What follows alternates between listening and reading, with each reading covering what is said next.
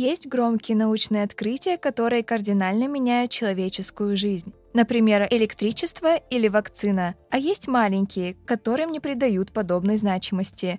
Однако они тоже влияют на нашу жизнь, хоть и скрытно. В этом выпуске речь пойдет о фракталах или узорах, которые повторяются в природе.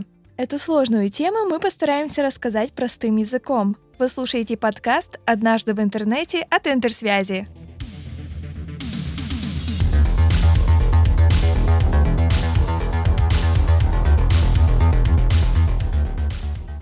Даже в хаосе можно найти порядок, и этот порядок — фракталы.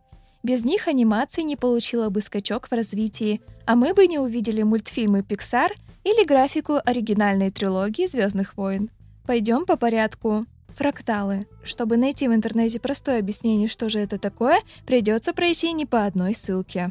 Вам повезло, потому что мы сделали это за вас. Сильно упрощая, фрактал это геометрическая фигура, часть которой повторяется снова и снова, изменяясь в размерах. Такое свойство фигуры дробиться на похожие части называют принципом самоподобия. Самоподобные объекты окружают нас в природе. Яркий и классический пример – капуста романеска. У нее сложное и необычное строение. Капуста будто состоит из десятков маленьких елочек. Елочки образуют бутоны, а бутоны – весь качан. Если отрезать один бутон и присмотреться, то вы увидите, что это маленькая капуста, подобная той большой, от которой вы ее отделили. Бутон тоже можно разделить на части, которые будут на него похожи, но меньше размером. Вот он, принцип самоподобия. В растительном мире это не единственный пример. Любое дерево – это тоже фрактал. Если отломить ветвь, то она будет самоподобна всему дереву. От нее также отходит разветвление на меньшие ветви – они разветвляются на листья. Прожилки на листве также образуют фрактальные рисунки, напоминающие плоское крохотное дерево. Сам термин «фрактал» появился благодаря математику Бенуа Мандельброту. Случилось это в 70-х годах прошлого века. Ученый работал в научно-исследовательском центре. Вместе с коллегами он трудился над передачей данных на расстоянии. Ученые столкнулись с проблемой больших потерь, возникающих из-за шумовых помех. Бенуа, как математик, должен был понять, как предсказать возникновение помех в электронных схемах. Мандельброд тогда обратил внимание на странную закономерность. Графики шумов выглядели одинаково в разном масштабе. Стоило ему изменить размер графика, и изображение каждый раз повторялось. Напоминает принцип самоподобия? С того дня он начал изучать фракталы и посвятил им всю оставшуюся жизнь. Фрактальный рисунок не имеет идентичных элементов, но обладает подобностью в любом масштабе. Мандельброд был первым, кто использовал компьютер для просчета классического фрактала. Яркие спиралевидные рисунки вошли в его книгу «Фракталы. Формы, случайность и размерность». Незаметное для большинства открытие стало толчком в графике, анимации и технике.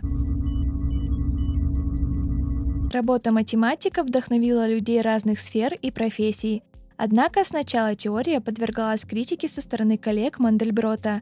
Они обвиняли его в том, что у теории не будет практического применения, а значит она бесполезная. Их забавляли кривые картинки, которые построил математик, а некоторые вообще считали их простой ошибкой компьютерных вычислений. Однако метод фракталов быстро нашел применение на практике.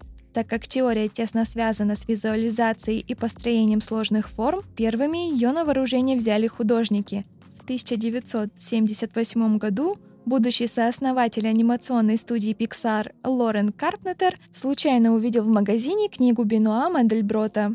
В то время Лорен работал в компании Boeing и отрисовывал презентацию новых самолетов. Он пытался построить на компьютере изображения гор, на фоне которых демонстрировались бы новые модели самолетов. Вот только задача с трудом ему поддавалась. 70-х графических редакторов не было, а компьютеры едва справлялись со сложными вычислениями. Прочитав книгу математика, аниматор построил реалистичное компьютерное изображение гор всего за три дня.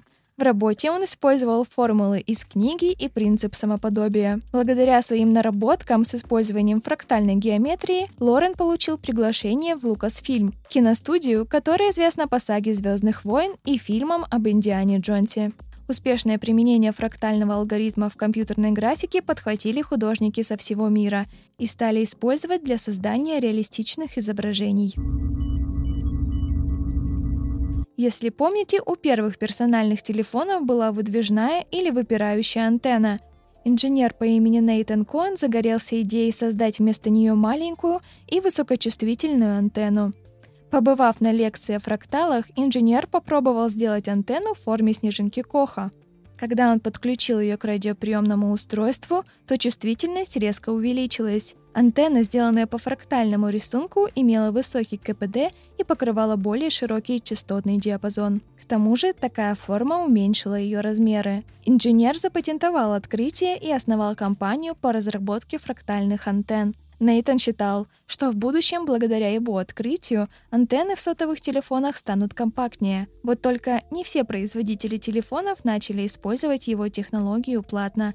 С кем-то инженер еще долго судился. Хаос — это тоже идеальная форма. Рисунки фракталов это подтверждают. Природа — прекрасный архитектор, и самоподобные предметы ее творения вы можете наблюдать вокруг себя каждый день. А чтобы не пропустить новые эпизоды, подписывайтесь на подкаст «Однажды в интернете» и страницы интерсвязи в социальных сетях. Мы прощаемся с вами до следующего выпуска.